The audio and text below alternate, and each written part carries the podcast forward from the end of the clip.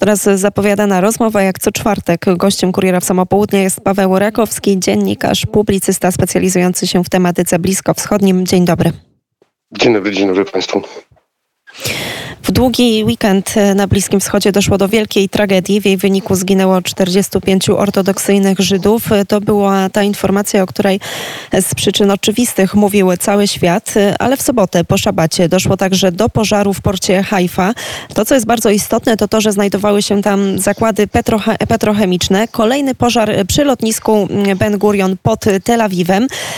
No i teraz pytanie, na ile mm, można te zdarzenia rozpatrywać jako zwykłe przypadki, a na ile to, że to były tak ważne też tak naprawdę te, te, te pożary były przy tak ważnych strategicznie miejscach dla Izraela, mm, mogą świadczyć o tym, że kryje się za nimi coś więcej. No tak, tutaj jeszcze trzeba wziąć pod uwagę to, że do ubiegłotygodniowych e, incydentów, tak właściwie jeszcze trzeba doliczyć e, już ongiś omawianą e, rakietę pod reaktorem atomowym oraz pożar w fabryce zaawansowanej technologii wojskowej w Ramle. No tak, przez Izrael przeszedł szereg różnych incydentów, które no, nie, nie stworzyły jakiegoś wielkiego zainteresowania medialnego. Niemniej no, tak właściwie objęły one kluczowe obiekty, jeśli chodzi chodzi o izraelską obronność, jak i też izraelską infrastrukturę cywilną.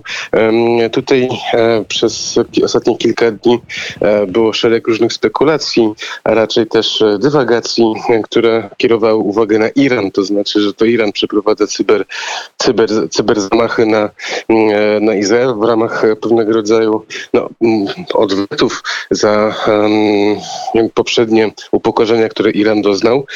Dzisiaj generał irańskiej gwardii rewolucyjnej Hosn Salami niejako przyznał, że Iran jest, Irańska Gwardia Rewolucyjna jest odpowiedzialna za mm, tych szereg różnych incydentów. Przede wszystkim chodzi też o to, że e, tutaj jak obserwatorzy przez te kilka dni spekulowali, e, Iran mógł znaleźć jakiś, mm, jakieś luki w izraelskim systemie bezpieczeństwa.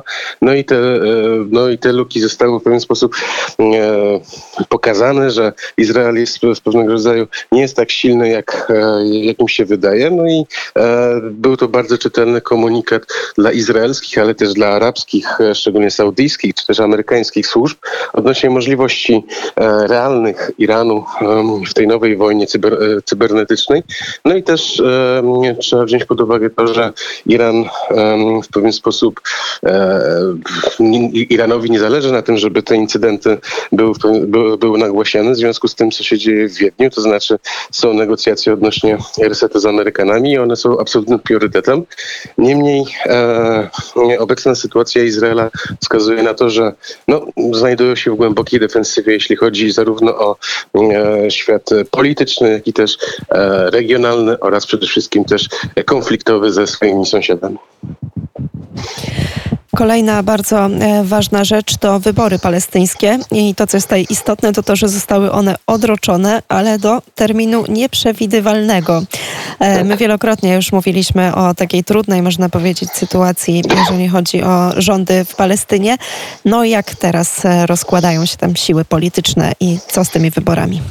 No cóż, e, tak jak pani redaktor zauważyła, czy się pyta odnośnie, e, jak się rozkładają. No nie wiemy, jak się rozkładają, no bo 15 lat nie było wyborów i najprawdopodobniej ty, ty, tych, tych, tych wyborów nie będzie. Z prostego chociażby względu, No tak, że... ale są jakieś partie, które, które, które prawda, tak. mają i tam teraz władzę. Jeżeli nie ma wyborów, no to ktoś musi teraz rządzić mimo wszystko. To, no właśnie i, to jest, i teraz, teraz e, sedno tego problemu, ponieważ palestyńska scena polityczna jest rozbita na dwa główne ugrupowania, czyli OWP, Organizacja Wyzwolenia Palestyny, która rządzi na zachodnim brzegu Jordanu oraz e, Hamas, który rządzi niepodzielnie w strefie gazy.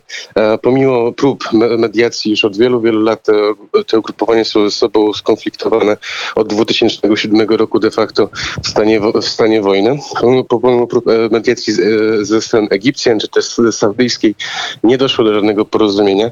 Niemniej e, obserwatorzy są, są, są zdania, że prezydent autonomii palestyńskiej Mahmoud Abbas w pewien sposób chciał grać w bank. To znaczy w związku z wynikami amerykańskich wyborów on musiał w pewien sposób ogłosić, że jakiekolwiek wybory na terytoriach palestyńskich się odbędą i to jest taka przyczyna, ponieważ Amerykanie bez wybranego demokratycznie rządu nie będą mogli w pewien sposób wprowadzić polityki two-state solution, to znaczy Izrael od lat już mówi, że nie ma z kim rozmawiać, jeśli chodzi o stronę palestyńską i to jest, i to jest racja. Administracja Donalda Trumpa tak właściwie ignorowała e, OWP i ignorowała Mahmuda Abbasa.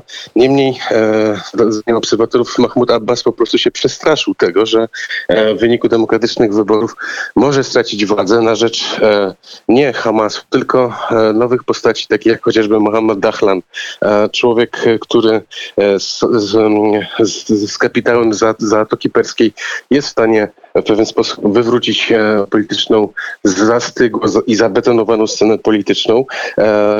Muhammad e, Mahmud Abbas oczywiście tego się, tego się boi. Oficjalną przyczyną, dlaczego e, wyborów na terytoriach palestyńskich nie będzie, jest to, że palestyński prezydent domagał się, żeby we wschodniej Jerozolimie były lokale wyborcze.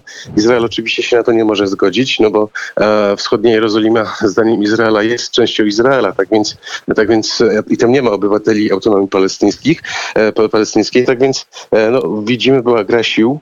E, Mahmud Abbas osiągnął tak właściwie, no, no nic nie osiągnął, ponieważ nawet głosy ze strony świata arabskiego już są jednoznacznie krytyczne, że no, jeżeli nie będzie wyborów, to, e, to, to, też nie będzie pieniędzy przede wszystkim, ponieważ lwia część dochodów autonomii palestyńskiej to, to, to są e, datki ze, ze świata arabskiego. Poza tym e, saudyjski następca tronu Mohammed ibn Salman w ostatnim bardzo głośnym wywiadzie dla Al-Arabii mówił wiele, ale nic nie powiedział odnośnie Palestyny.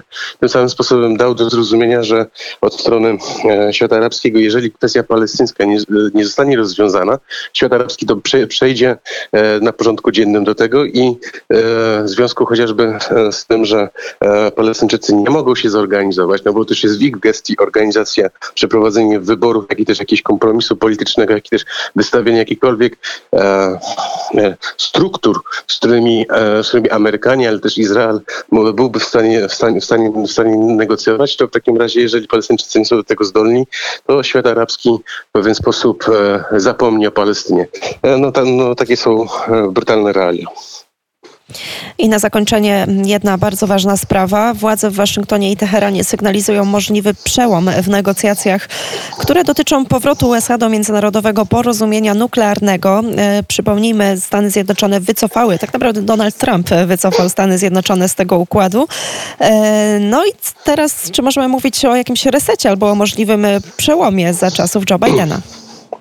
E, tak, e, wiele wskazuje na to, że e, reset amerykańsko-irański naprawdę nastąpi, chociaż wczoraj w nocy już były takie dość mocno sensacyjne doniesienia o tym, że Irańczycy chcą już wyjechać z Wiednia, niemniej jeśli chodzi o chwilę obecną, to kością niezgody pozostaje jedna bardzo ważna rzecz, to znaczy Amerykanie uważają, że jeżeli Iran podpisze to porozumienie, to dopiero wtedy zdejmie embargo nałożone w czasach Donalda Trumpa, Oczywiście Irańczycy się z tym nie zgadzają, mówiąc, że najpierw Amerykanie zdejmą embargo, a później dopiero podpiszą, no bo oczywiście Iran nie ma zaufania do Ameryki. Natomiast jeżeli popatrzmy, popatrzymy teraz na, teraz na to szerzej, obu stronom zależy na tym, żeby dojść do tego porozumienia.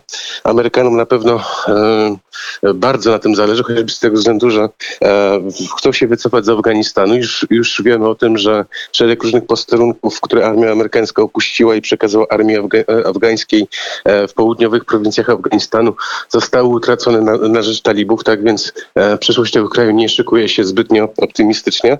E, no i oczywiście to jest Iran, który e, jest też żywo za, zainteresowany tym, żeby jednak jakoś, jakaś forma stabilizacji u sąsiada była. Tak więc e, dla polityki amerykańskiej Iran wydaje się w chwili obecnej niezbędny. E, wraz z tak właściwie prowadzenie tych rozmów e, Arabia Saudyjska zasygnalizowała potrzebę, a nawet chęć e, resetu swoich stosunków z Iranem. To też jest bardzo ważne, no bo Iran tak właściwie też, też, też zasygnalizował, że jest, że jest w stanie rozmawiać ze swoim mocno nielubianym regionalnym rywalem. Niemniej to tworzy pewnego rodzaju dość mocne pozytywne, pozytywne aspekty odnośnie tego, że reset amerykańsko-irańskim od razu przyniesie też reset Ameryka- e, e, irańsko-saudyjski, z tym, że jedynym niepocieszonym e, w całym tym układzie jest Izrael. To znaczy, Izrael oczywiście nie zgadza się na, e, no, nie chciałby, żeby do tego resetu amerykańsko-irańskiego do, doszło, tak samo jak nie chciałby, żeby świat arabski wszedł na jakąś e, linię porozumienia z Teheranem, z tego względu, że im bardziej świat arabski boi się Iranu, tym większym przyjacielem jest, jest, jest Izrael. Tak więc tutaj dochodzi nam w chwili obecnej do wielkich geopolitycznych, e, do wielkich, e, no w Izraelu naprawdę teraz mają nad czym się, nad czym się zastanawiać. Przede wszystkim nawet jeżeli, nawet jeżeli oceni przeprowadzenia wyborów na terytoriach palestyńskich dla nich jest, czy dla, szczególnie dla izraelskiej prawicy jest, jest, jest rzeczą, jest bardzo dobrą informacją, ponieważ to uzasadnia dalszą grabież ziemi palestyńskiej, jak i też e, dalszy program osadniczy, to jednak Izrael, Izrael zaczyna się liczyć z tym, że świat arabski jest częścią tego wielkiego układu bliskowschodniego i świat arabski jest e, po prostu Izraelu, Izraelowi potrzebny. Tylko, że jeżeli e, Iran tak właściwie znormalizuje swoje stosunki ze, ze, światem arabskim, czy świat arabski będzie potrzebował Izraela? To jest pytanie, na, na, nad którym się wielu teraz, teraz zastanawia i no, będziemy wyczekiwali odpowiedzi w najbliższej przyszłości. Tak jest i na pewno jak już tą odpowiedź znajdziemy, to poinformujemy o niej słuchaczy Radia Wnet. Paweł Rakowski, dziennikarz, publicysta, który zajmuje się tematami związanymi ze światem bliskowschodnim. Bardzo serdecznie dziękuję. Dziękuję bardzo, do usłyszenia.